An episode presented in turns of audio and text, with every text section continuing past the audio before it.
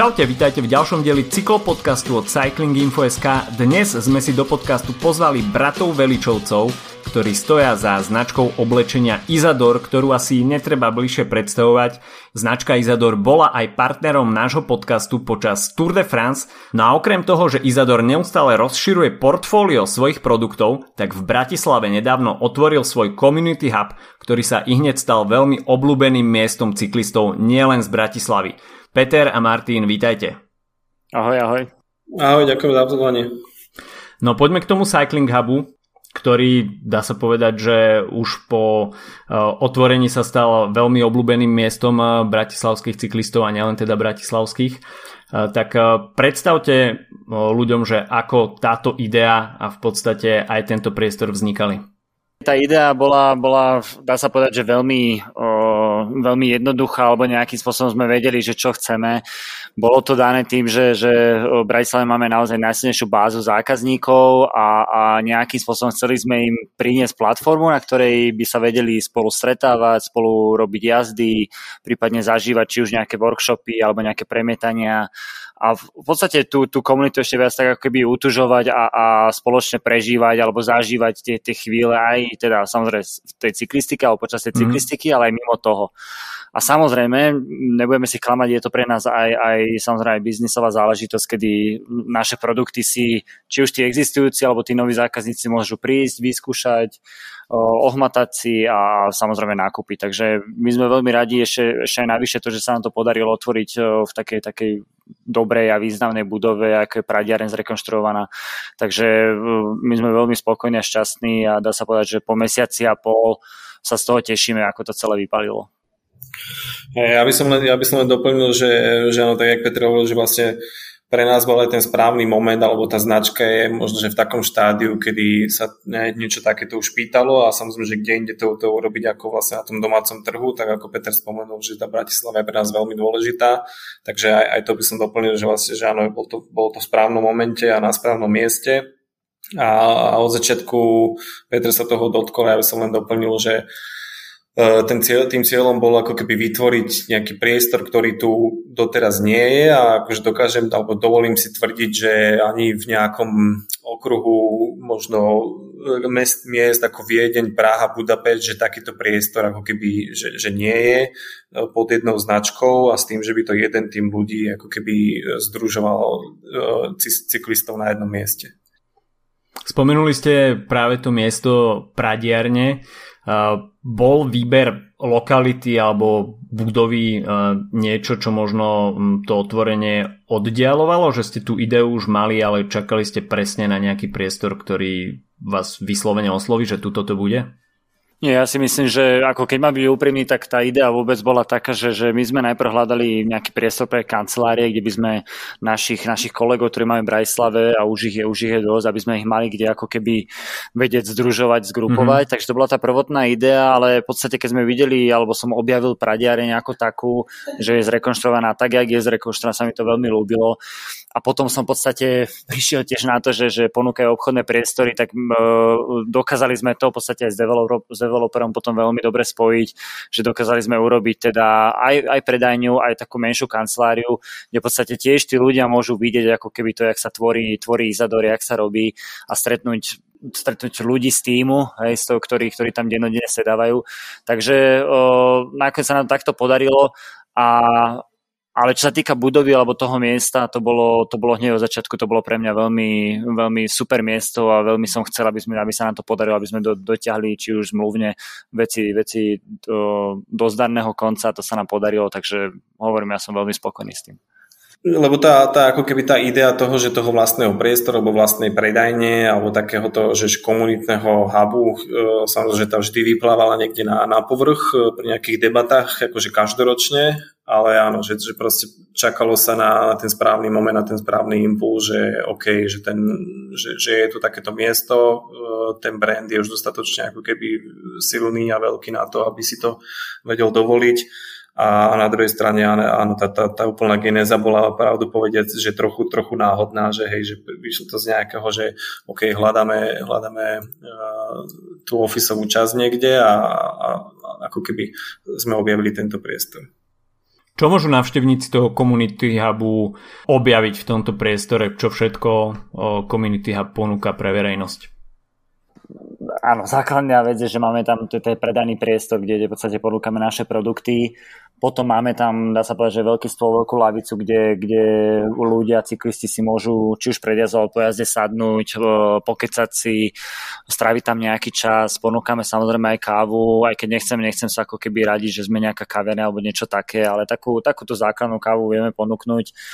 Potom tam máme priestor, ktorý tzv. lounge alebo také miesto, kde dokážeme cez, cez projektov dokážeme premietať či už uh, live preteky alebo, mm-hmm. alebo nejaké, nejaké, teraz sme mali posledný víkend, predposledný sme mali uh, keď sme premietali vlastne chalani, čo išli okolo Slovenska 7 dní, takže uh, dokonca aj filmy tam vieme premietať, takže je to, je to veľmi multifunkčný priestor využívame ho aj na nejaké eventy, tak uh, tých možností toho vyžitia je tam celkom dosť. A potom sú to samozrejme pravidelné jazdy, ktoré, ktoré vlastne Livia s Filipom ten tým, ktorý sa vytvoril okolo, okolo toho priestoru, vlastne Livia a Filip, naši store manažeri, oni organizujú tie, tie každotýžňové pravidelné jazdy, či už je to women only, alebo sú to, sú to samozrejme aj zmiešané sa to strieda, že buď sa ide, idú sa Karpaty alebo sa ide rovinka, takže aj, aj takéto keby vyžitie to, že to vlastne naplánujú Lívia a Filip vlastne, čo, čo, čo sa týka community hubu e, toho týmu, tak e, naplánujú tú tráť a, a zorganizujú a, a samozrejme pripravia nejaký batch predtým, tak aby v podstate si to tí, tí, čo prídu na tú jazdu, vedeli už od začiatku do konca. Mali ste už samozrejme s takýmito priestormi skúsenosti, pretože tie pop-up story ste už uh, mali aj po Európe, dajme tomu Berlín, Kodaň, Malorka, neviem ešte uh, kde všade, uh, ale uh, vychádzali ste aj z týchto skúseností, bol to pre vás nejaký prínos, vedeli ste už asi niečo viac, že čo by ste chceli v tomto priestore, uh, aby bolo? No ja poviem pravdu, že nebolo to úplne, že teraz, že tých pop-upov sme síce absolvovali pár, ale nie je teraz tak veľa, že by sme si mohli povedať, že sme, že sme super skúsení, čo sa týka tohto. A, a ten obchod predsa je trošku iný, hej, je tam, tá, tá mm-hmm. prevádzka je tam stála, nie je to ako keby nejaká obmedzená časová doba, kedy niečo začne a skončí a k tomu sme aj tak pristúpali, že naozaj tie eventy musia byť pravidelné, čo sa týka možno tých tréningov, že musí to byť na pravidelnej báze, aby tí ľudia proste vedeli, že je nejaký deň v týždni a ja viem, že, že Izador má proste jazdu. A to pri tých pop-upoch sa síce tiež sa robia nejaké, nejaké, nejaké eventy, ale sú to také náhodnejšie, keď tých ľudí tam treba marketingovo im to, im to povedať a dotiahnuť, ale my to mm-hmm. chceme v Pradiani robiť tak, aby tí ľudia boli zvyknutí na to, že tam proste niečo vždy deje a vždy niečo tam objavia a tým, tým pádom to nastavenie je trošku iné. Takže je to, je to trochu rozdiel a zároveň samozrejme predsa len prevádzka je trošku iná ako, ako pop-up. Ako som spomínal, je to dočasná vec a tá prevádzka je proste je, mm. je nastavená tak, že bude fungovať dlhodobo.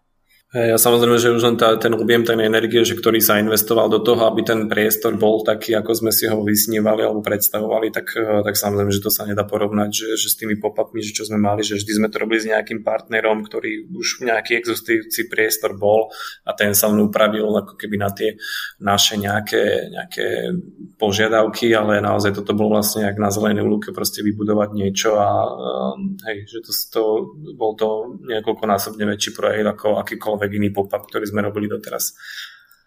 Toto je, dá sa povedať, e, nejaký nový začiatok e, etapy Izador a keď sa premietneme do toho úplného začiatku značky, e, koľko to už bude vlastne rokov? My sme šli online v 2014, nie, Peter?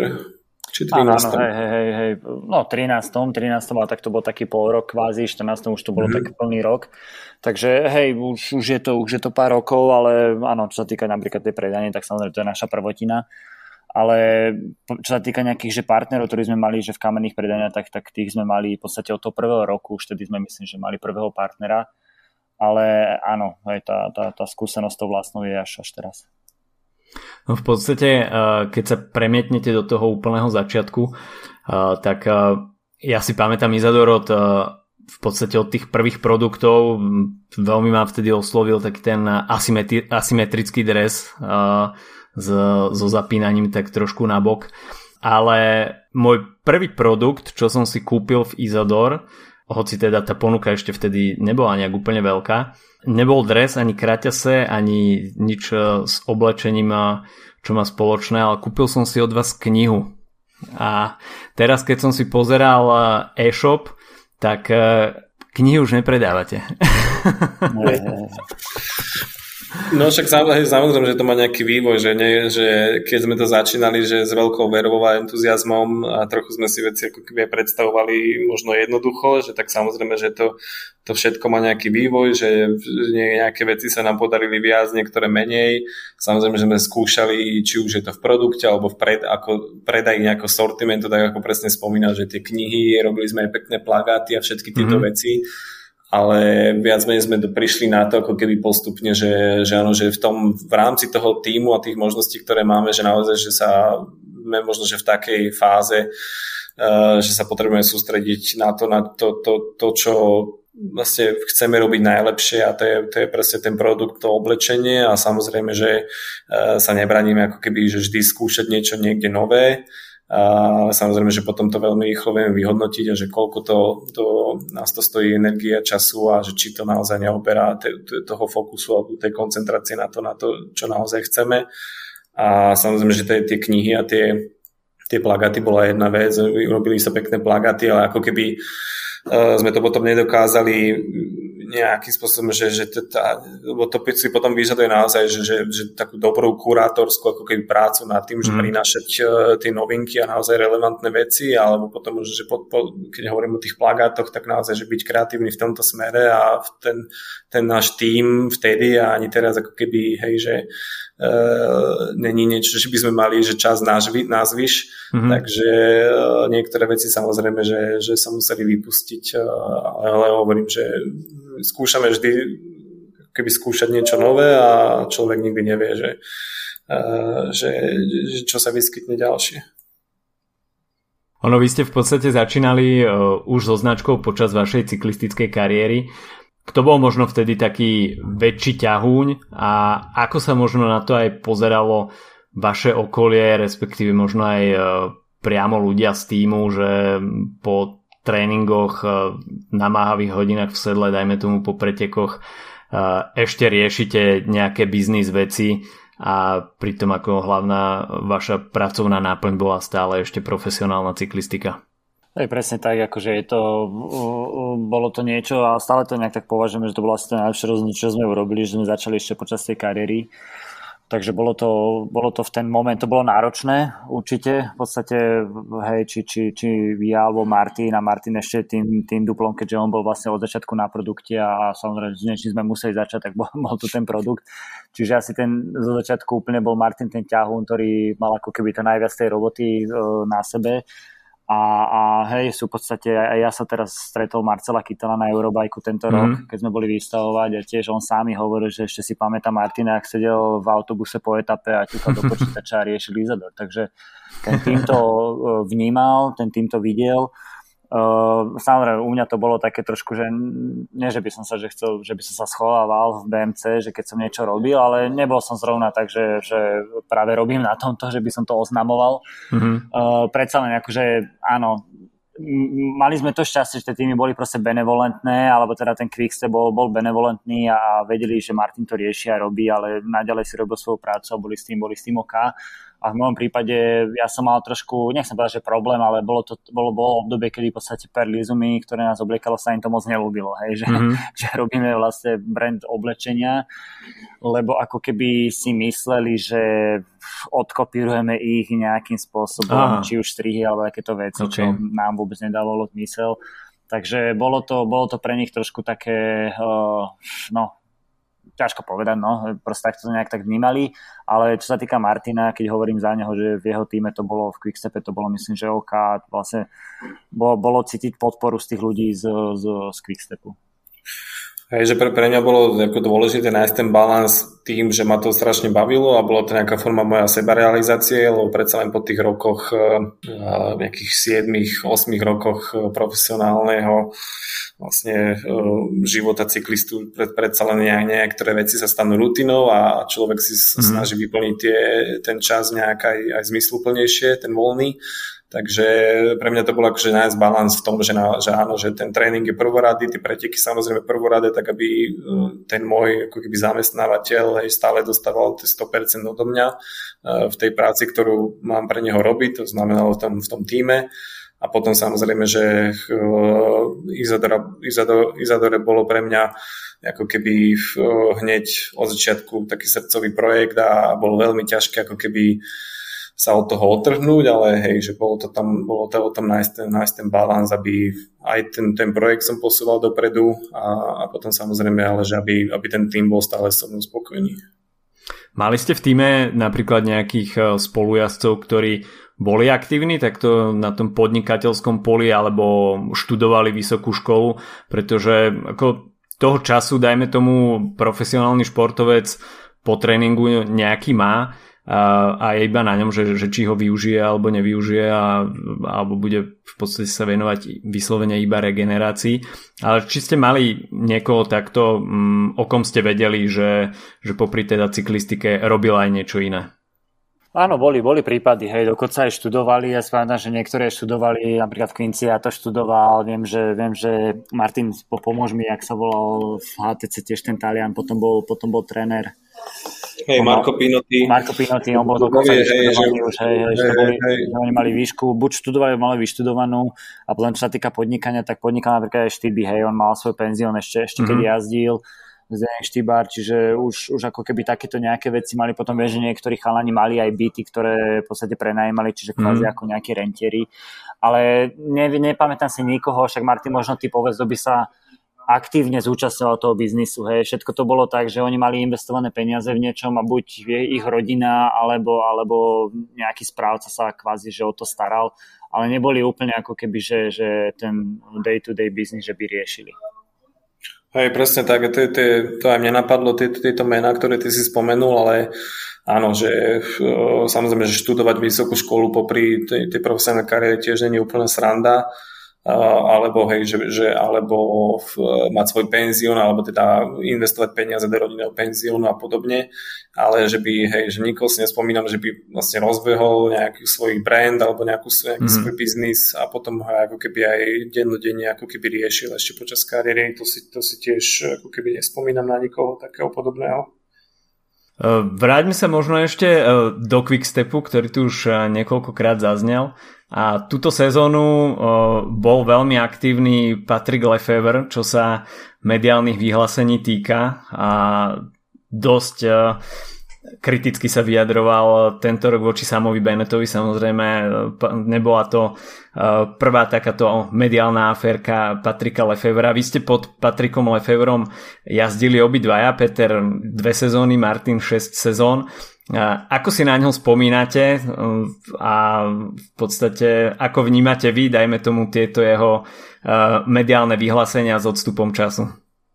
Ja keby som mal začať, potom, potom Martin, možno ty môžeš pokračovať, predsa ty máš dlhšie ako keby tú skúsenosť, ale z môjho pohľadu ja som akurát včera sa dostal jednu otázku, už, už neviem, kto sa ma to pýtal, že že čo si myslím vlastne o Patrikovi Lefevrovi, že, že či to je naozaj taký, pardon za že taký, taký idiot, že, že, či, že tak, jak, jak pôsobí v tých médiách, Mm-hmm. Môj nejakým spôsobom, že názor na neho bol, že, že áno, ono to môže vyznieť zlé, môže byť, môže byť tvrdý, môže byť nepríjemný, ale čo mne sa vždycky ako keby ľúbilo na ňom, alebo čo bolo správne, bolo to, že proste povedal to, čo si myslí. Hej. Neboli to mm-hmm. také mhm. nejaké omáčky okolo, kedy povie, že áno, ja ťa mám veľmi rád, si skvelý pretekár a chcem, aby si tu zostal a o rok dostane zmluvu.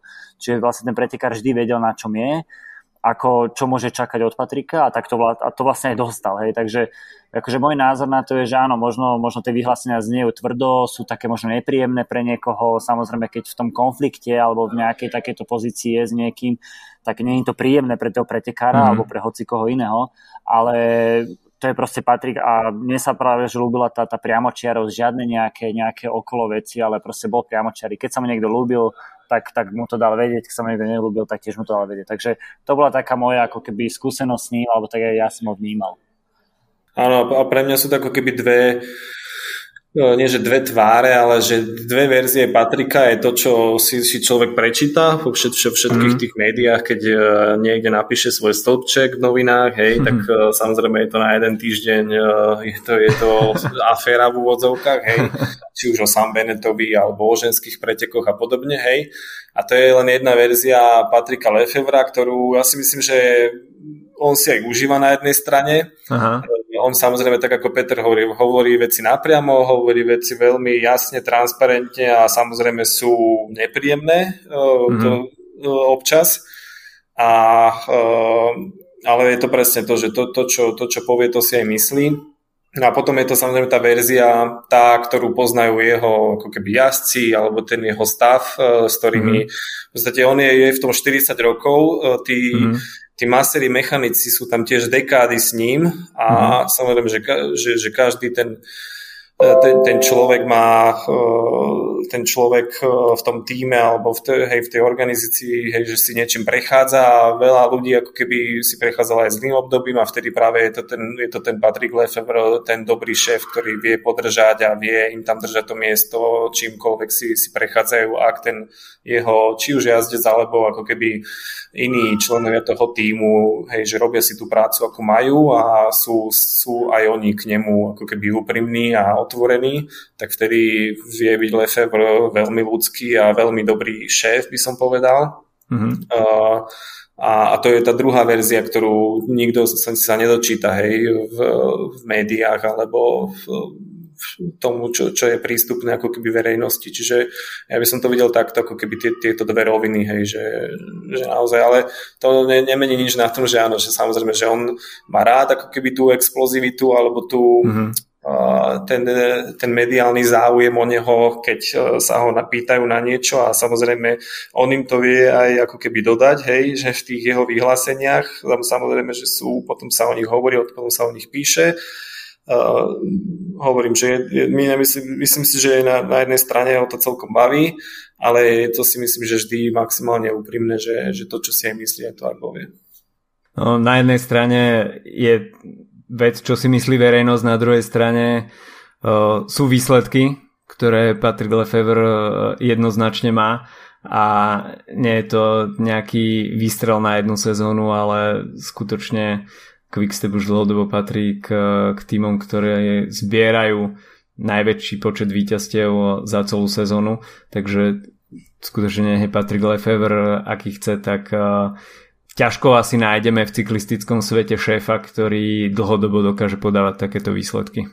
No a, a presne to je práve si myslím, že veľká časť toho tých úspechov je práve na tej atmosfére, ktorú ten šéf dokáže vytvoriť v rámci toho mm. týmu a keď proste ten šéf je nastavený tak, že to nie sú len nejakí jeho ako keby zamestnanci alebo nejak, nejakí ľudia, ktorých sa vie rýchlo zbaviť, ak potrebuje, alebo že zloženie rýchlo nových, ale že naozaj, že tá atmosféra až skoro rodinná by som povedal, že, že naozaj niekoľko desať ročí tam je tak e, je to o tej, o tej atmosfére, ktorú on dokáže v tom týme e, vytvoriť, že samozrejme, že tie nároky, nároky na tú profesionalitu sú, sú obrovské v jeho týme. Na druhej strane veľmi rýchlo ten každý dostane veľmi rýchly feedback na to, že si nemyslí ten šéf, že to bolo na 100% ten jeho výkon, ale na druhej strane, že sa vie, vie ten ktorýkoľvek člen toho týmu ako keby oprieť od toho šéfa, že keď keď má nejaký problém, tak ho vie, že ho, vie, že ho podrží. Keď sa pozrieme ešte, uh, dajme tomu na tohto ročnú cyklistickú sezónu, tak samozrejme ešte uh, aspoň čiastočne cyklistické dianie sledujete, uh, bývate aj spolukomentátormi Tour de France na RTVS a tento rok sme pred pár týždňami mali možnosť vidieť konečne Paríž-Rube v daždi. Peter nikdy Paríž-Roubaix uh, neabsolvoval, ale Martin ho absolvoval dvakrát, raz sa mu ho podarilo dokončiť. Uh, tak uh, ako ste si vy už, dajme tomu z toho divackého pohľadu, užívali Paríž-Roubaix a uh, boli tieto podmienky niečo, čo by ste si chceli ešte uh, v pretekárskom živote absolvovať? Ja, ja poviem, ja poviem, máš pravdu, že ja som Paríž Rube neabsolvoval nikdy, ale ja som mal tú možnosť vlastne, keď, keď uh, Tour de France malo jednu etapu tiež po mm-hmm. v podstate, jeden ten ročník, už teraz nespomínam, ktorý ročník to bol, tak tu vtedy som mal možnosť to ísť, takže mám aspoň také, taký, ako taký prehľad, že po čom sa jazdí, hej, aj keď samozrejme tá Paríž mm-hmm. či už vzdialenosťou a celým tým inými podmienkami to bolo to niečo úplne iné, ako jedna z etap Tour de France. ale a zrovna nám vtedy pršalo, hej, čiže, čiže ano, ja to vlastne zažil, zažil za mokrá. A ja poviem úprimne, že mi sa to že veľmi ľúbilo, ja som, ja som sa na tom akože zabával, bolo to, bolo to fajn, ale ho, opäť hovorím, nehovorím, že teraz, že, že, že, že Rube by mi extrémne sedelo alebo niečo také, ale, ale áno, tie, tie momenty som si, som si užíval, bolo to pre mňa, že, že kvázi, že, že dobré, že fajn, ale samozrejme, akože Martin má asi, asi väčšie skúsenosti v tomto. Áno, akože to, Rube bol pre mňa samozrejme, že vždy najväčší, najkrajší pretek, najväčší jednorazový pretek a každý rok ako keby som sa snažil nominovať do tej, do tej zostavy. Samozrejme, že potom už v Quickstepe to bolo veľmi komplikované, mm. lebo tam z tých 30 ľudí 27 chcelo ísť Rube a dvaja o tom rozmýšľali ešte možno. Či do tej, to musel byť človek naozaj, že v tej úplne top uh, osmičke toho celkového týmu, aby to, to Rube mohol ísť.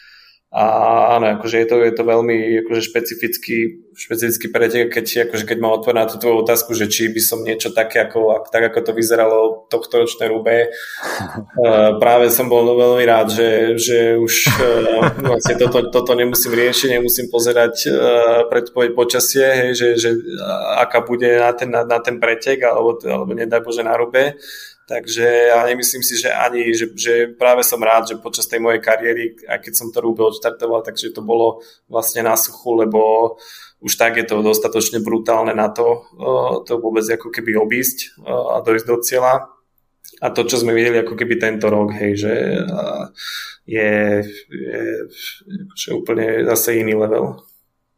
No, s počasím teda úzko súvisí aj oblečenie. Mohli by sme sa teda presunúť aj k vašim produktom, pretože jasné, vyrobiť, dajme tomu, oblečenie do krásneho slnečného počasia je jedna vec, ale ako náhle sa tie podmienky zhoršia, tak už človek začína pociťovať to, že akú kvalitu oblečenia má na seba.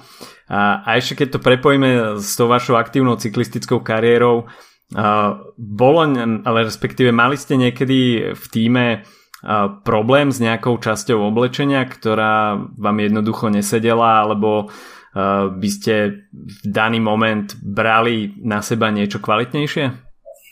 Ako, akože v každom aj napriek tomu, že tie profi týmy, že majú tých najlepších ako keby sponzorov a partnerov alebo si snažia vyberať, tak samozrejme, že tých, tých 30 ľudí alebo tých 30 pretekárov v tom týme, že nie každému sa dá vyhovieť a samozrejme, že aj my sme mali ako keby subjektívne niektoré veci, ktoré nám možno sedeli, niektoré viac, niektoré mm. menej, ale tak nejak, čo, čo si pamätám, že sa neustále opakovalo a to bolo jedno vlastne na ktorý tým to bol, tak boli vlastne vložky do kraťasov, hej, že mm-hmm. uh, však prešli sme si tými tými, ja neviem, 4-5 týmami a vždy iný ako keby dodávateľ tých vložiek a, a vždy, to ne, myslím, že Peter, v tvojom prípade to bolo niekde, ale vždy sa v tom týme našli ako keby ľudia, pretekári, ktorému akože ten daná, tá, tie dané kraťa sa alebo daná vložka nesedela a dávali si ako keby prešívať vložky niekde úplne mm. inde, hej, že to, to si napríklad ja pamätám.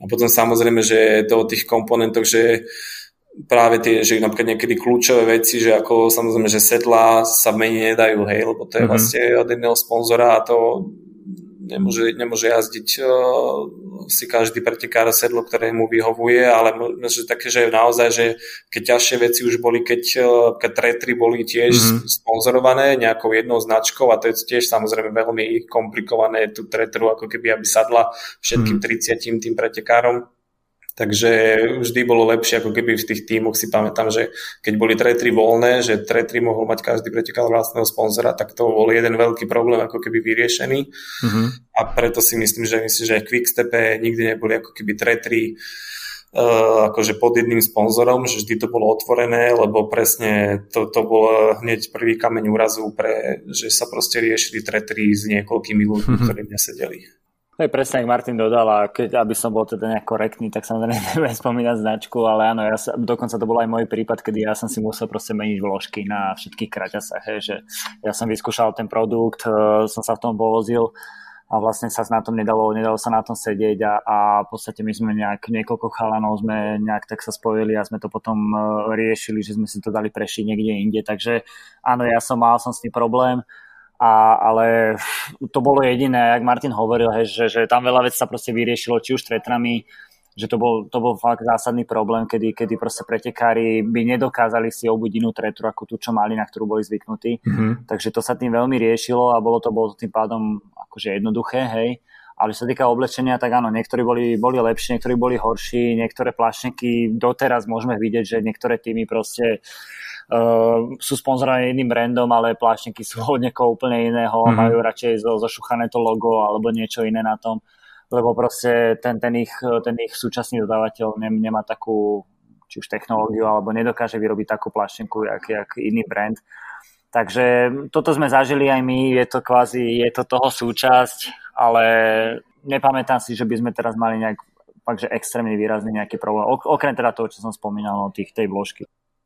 Vy ste v podstate na začiatku s tými produktmi začínali úplne od nuly, mali ste v ponuke dres s krátkým rukavom, kráťase ponožky a možno ešte zo pár nejakých vecí plus. Ako ste vy postupne nabalovali tie produkty? Uh, išli ste tou filozofiou, že OK, začali ste možno na začiatku roku, tak uh, išla kolekcia jar-leto a uh, postupne ste potom ročnými obdobiami pridávali ďalšie produkty?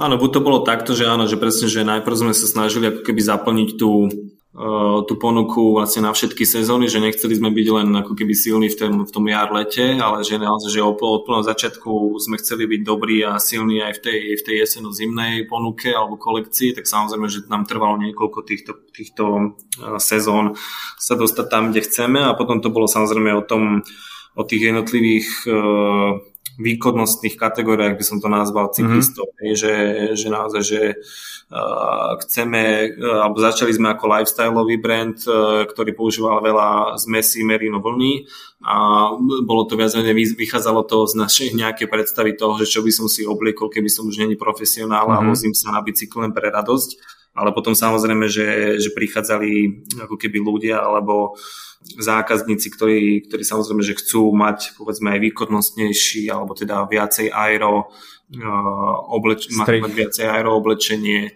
uh, alebo ch- chcú, chcú povedzme uh, na iné cyklistické žánre. Hej. Pomerne mm-hmm. skoro sme prišli akože s vecami na, na meskú cyklistiku, samozrejme, potom sú to tie trendy, ktoré sú už není ani trendy, ale sú to, je, sú to už uh, samostatne stojace kategórie ako gravel, takže mm-hmm. toto boli ako keby veci, ktorými sme sa my prispôsobovali alebo snažili sa ako keby prečítať a, a priniesť produkt, ktorý, ktorý vie, niečo, vie na ten trh ako keby ponúknuť niečo nové alebo priniesť niečo, niečo nové. Postupne ste potom pridávali okrem oblečenia už aj dajme tomu doplnky ako, ako okuliare a, a prilby. V podstate je niečo, do čoho by ste sa chceli pustiť v najbližšej dobe, čo možno cítite, že vám ešte chýba? Tak áno, ak si spomínal, či už tie okuliare alebo iné, napríklad helmy, čo sme robili, takže sme to robili ako kolab- kolaboráciu vlastne s, s, s firmou alebo s mm-hmm. brandom, ktorý v tej, v tej kategórii je silný, je dobrý, má skúsenosti. Lebo je pravda, že my si netrúfame teraz ísť do toho, že vyrobíme si na novo svoju vlastnú helmu, ani nemáme mm-hmm. ako keby tú, tú ambíciu toho, lebo predsa len tiež to vieme, ako to je s oblečením a, a vieme si predstaviť, jak, jak náročne to musí byť aj v ďalších, ďalších segmentoch.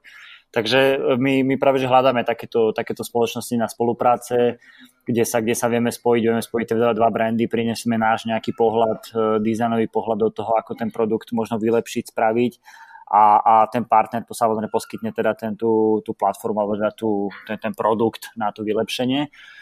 A možno odpovedať na tú otázku, čo nám chýba, tak aj od našich zákazníkov, ale aj my to cítime a vidíme, že my sme potrebovali, by sme, potrebovali sme tretry, predsa len tá mm-hmm. bota je, je tiež e, veľa, veľa brandov, čo robí oblečenie, tá bota je súčasť toho, to, tej výbavy a malo by to tam byť, takže to je niečo, čo by sme chceli v najbližšej dobe tiež priniesť, Nie, niečo sa aj rysuje, ale ešte, ešte to musíme dotiahnuť úplne, ale dá sa povedať, že nebraníme sa nejakému žiadnej, žiadnej ako keby spolupráce, tak by som povedal, hej, že keď nám to dáva zmysel, dáva to zmysel tomu partnerovi a hlavne vieme priniesť niečo, niečo nové a niečo zaujímavé, mm-hmm. tak, tak uh, vždy, vždy radi na také niečo kývneme.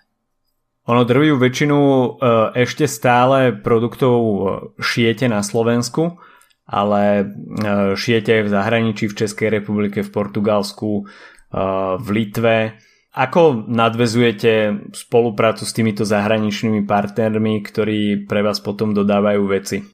O, tak to, toto je ako keby úloha, moja úloha úplne od začiatku a samozrejme, že teraz už mám trochu ten, ten tým akože širší, ktorý mi pomáha či už uh, riešiť dizajny a development produktu a potom samozrejme aj túto, tento dodávateľský reťazec, ale v zásade je to o tom, že, že buď to vychádza z nás, že my, máme, my potrebujeme niečo vyvinúť alebo nejakého dodávateľa, výrobcu na nejaký produkt a vtedy uh, sa jednoducho pýtam tých, ktorých už poznám, či mm. nepoznajú niekoho, samozrejme nie je v ich, keď to neviete urobiť vy, či mi neviete po, po, po, poradiť, uh, že za kým ísť, že to je mm. napríklad taký úplne najprvý a jednoduchší uh, princíp a a naozaj, že, že väčšina uh, je, je veľmi nápomocná v tomto.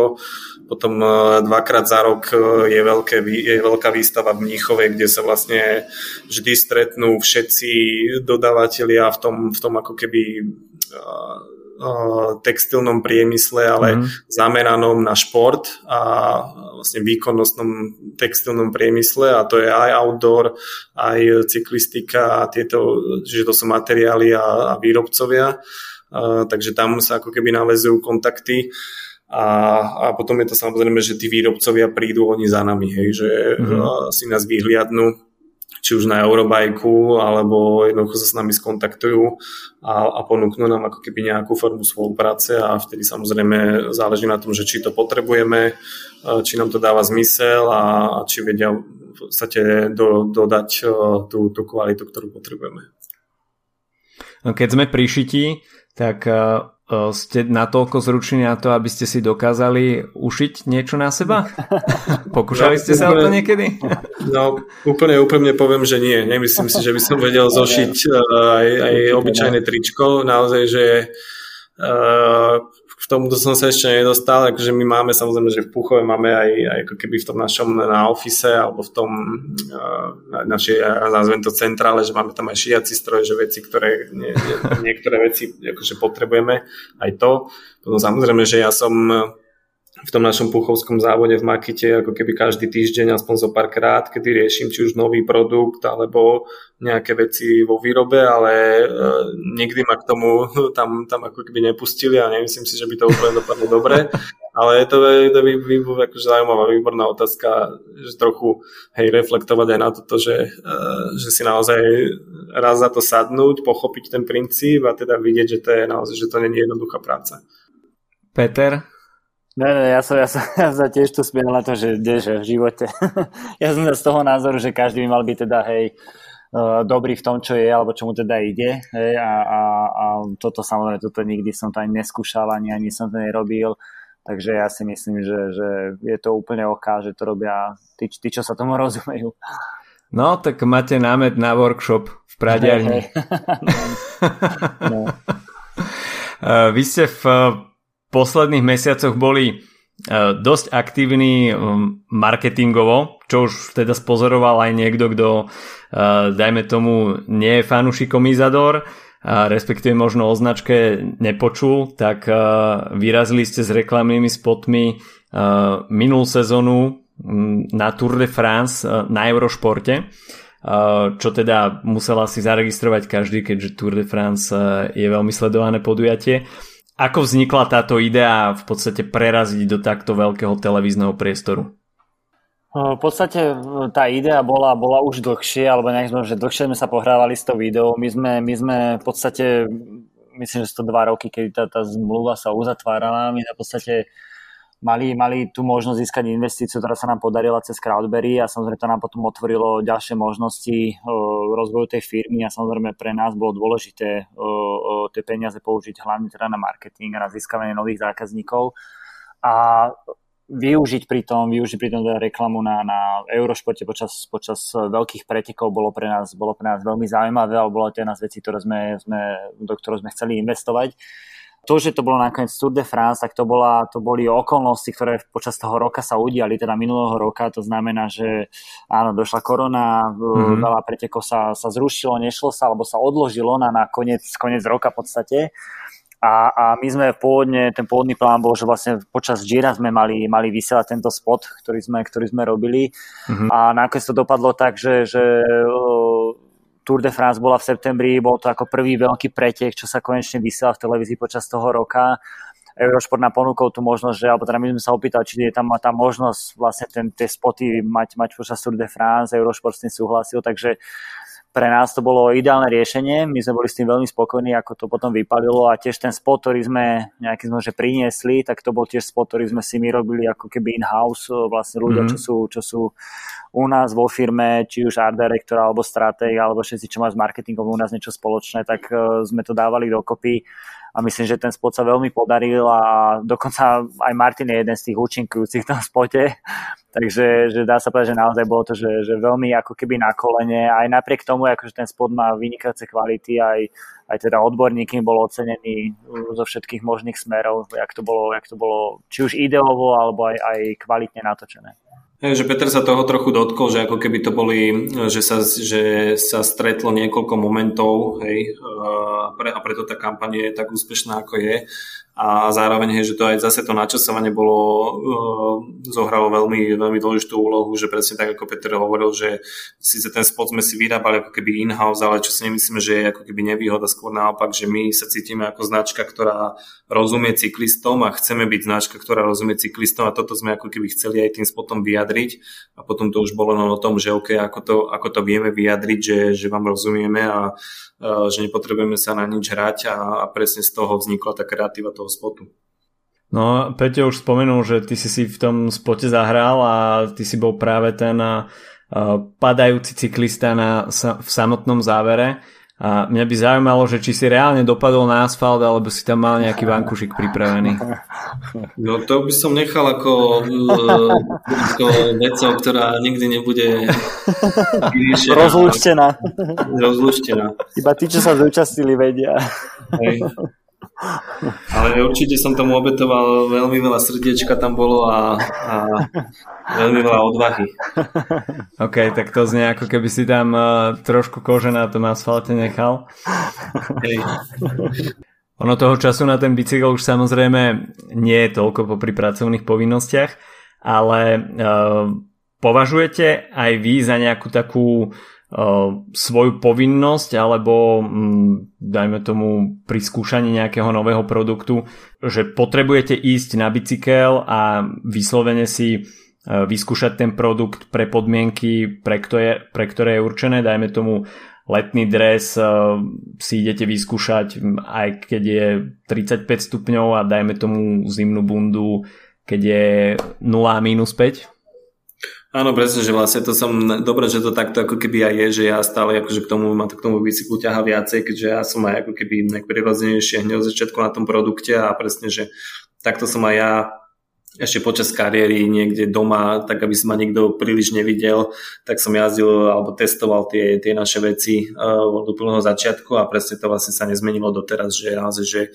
či už sú to veci, ktoré existujú a v ktorých jazdím, a že jednoducho hľadať e, tie, vždy ten priestor na to zlepšenie a potom samozrejme sú to tie úplne nové novotiny, tie, tie veci, ktoré len vyvíjame, sú vo vývoji, sú to nejaké prototypy a naozaj vidieť, že, že či tá vec funguje, takže toto je áno, že veľ, veľká súčasť toho môjho jazdenia vlastného. V podstate vaša značka uh, je spojená aj dajme tomu už e, s nejakou ekologickou e, aktivitou, respektíve e, angažujete sa svojimi produktami aj v rámci takej kampane ekologickejšieho oblečenia. Považovali ste to dajme tomu s postupom tej značky za niečo dôležité, k čomu sa chcela značka Izodor prihlásiť? Tak v podstate úplne, úplne na začiatku, keď sme vlastne ten brand úplne že spúšťali, alebo, alebo nejak tak sme sa bavili o tom s Martinom, ja si pamätám presne tie debaty, že boli to, boli to sústredenia, čo sme spolu absolvovali, bolo to v Kalifornii, keď sme si ako keby tak rozprávali sa o tom, že ako ten brand by mal byť, čo by mal vyzerať, ako by mal vyzerať, čo si chceme urobiť.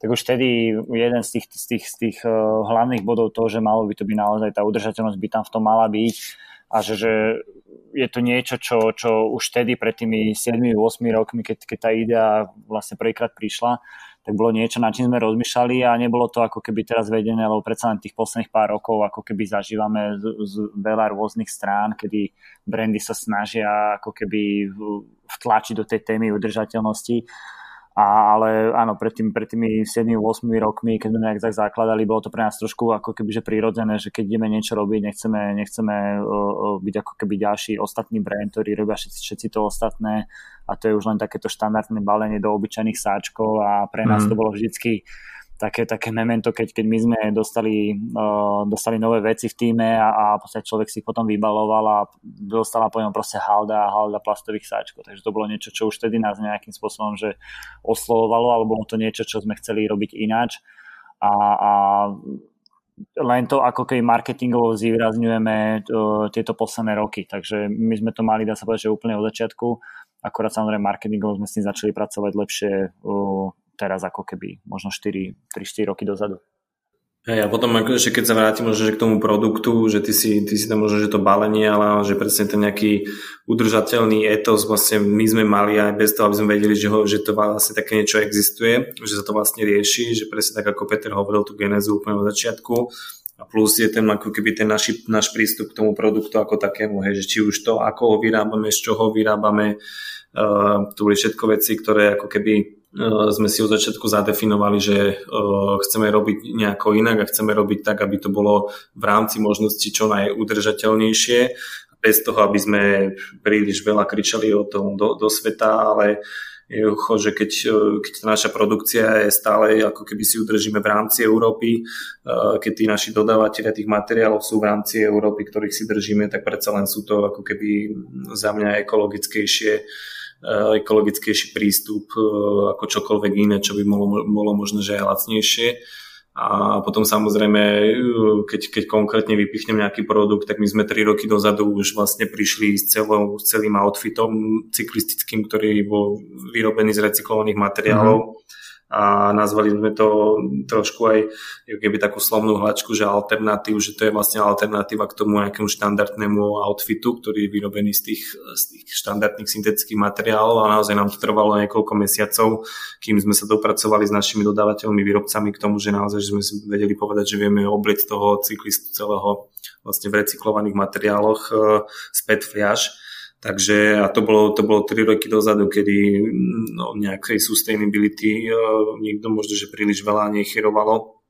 A my ako, ako malý brand sme, sme takéto niečo akože dokázali priniesť na trh a teraz e, tým, ako to všetko ide ako veľmi rýchlo dopredu v tom, v tom textile, že keď tí, tí dodávateľ ako keby ponúkajú stále viac a viac e, variantov recyklovaných e, alebo tých materiálov v recyklovanej verzii, tak o to je to ako keby jednoduchšie. A ten prístup náš sa otáča, že už ten alternatív už je alternatíva, ale že jednoducho, že v začiatku, keď robíme niečo nové, tak vždy sa pozráme na to, či sa to dá vyrobiť z nejakých recyklovaných materiálov alebo teda z prírodných zdrojov e, vyrobených materiálov, alebo e, až potom, ak, ak naozaj nie je iná možnosť, tak, e, tak to riešime tým, tými klasickými syntetikami. Takže je to o tom vlastne nejakom základ, základnom prístupe v, tom, v tomto, ktorý, ktorý my máme úplne od začiatku a vlastne len sa ako keby vyvíja a trochu ako keby ešte viac potvrdzuje alebo že, že rozvíja ďalej. Ono v podstate od eh, tých čisto merino dresov ste siahli už aj po látkach, ktoré sa dajme tomu dajú potlačiť, uh, naražam tým na dresy na zákazku a um, rozmýšľali ste niekedy nad tým, respektíve možno nejaká idea do budúcnosti, že by ste vyrazili na to uh, pole profesionálnych tímov, že by ste zabezpečovali oblečenie, obliekali nejaký tím a, respekt, a možno taká podotázka, či máte predstavu, koľko by to vás stálo ako firmu? Tak áno, samozrejme, je to, je to jedna z vecí, jedna, jedna z marketingových aktivít, ktorá nejakým spôsobom sa tiež u nás preberá, rieši, ale ja si myslím, že ono to môže dopadnúť presne tak, jak to dopadlo aj s tou predajňou, kedy naozaj tá debata tu bola vždy, vždy sme to nejakým spôsobom, že chceli vyskúšať, alebo bolo to ako, ako jedna z možností, ale až keď ako keby tie okolnosti sa zišli a vtedy to všetko klaplo do seba zapracovalo, tak vtedy, vtedy sa to udialo a to myslím, že možno takto podobne to dopadne aj, aj s nejakým sponzoringom nejakého týmu. Predsa len je to, je, to, je to investícia, je to dosť nákladná investícia. Na jednej strane sú to, sú to peniaze, ktoré treba zaplatiť týmu za to, keď, mm-hmm. keď ten brand chce byť sponzor a potom samozrejme výroba samotných tých produktov, to je druhá vec.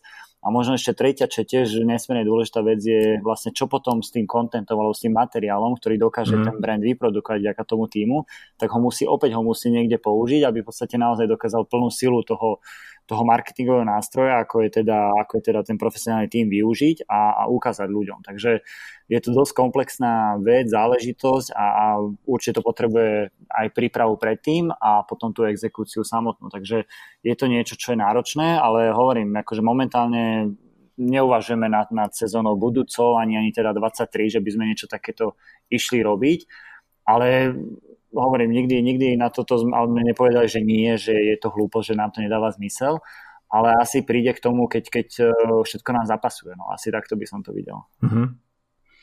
OK, dobre, chalani, ďakujem, že ste si našli čas a, a ďakujem vám, že ste boli aj partnerom nášho podcastu počas Tour de France. Tak uh, až ešte momentálne nie ste oblečení na nadchádzajúcu jeseň zimu, tak môžete siahnuť práve po produktoch Izador a ich novej jesenno-zimnej kolekcii. Tak veľa šťastia, nielen teda s produktami oblečenia, ale takisto aj rozbehnutia Community Hubu v Bratislave a až máte chuť stretnúť sa s komunitou cyklistov, porozprávať sa o cyklistike, respektíve zajazdiť si v skupine, tak práve Isidor Bratislava Community Hub je priestor, kde sa tieto veci dajú re- realizovať. Ďakujem vám ešte raz veľmi pekne. Ďakujem aj my. Ďakujem mi za pozvanie. A my sa počujeme s ďalším podcastom opäť o týždeň. Čau, čau.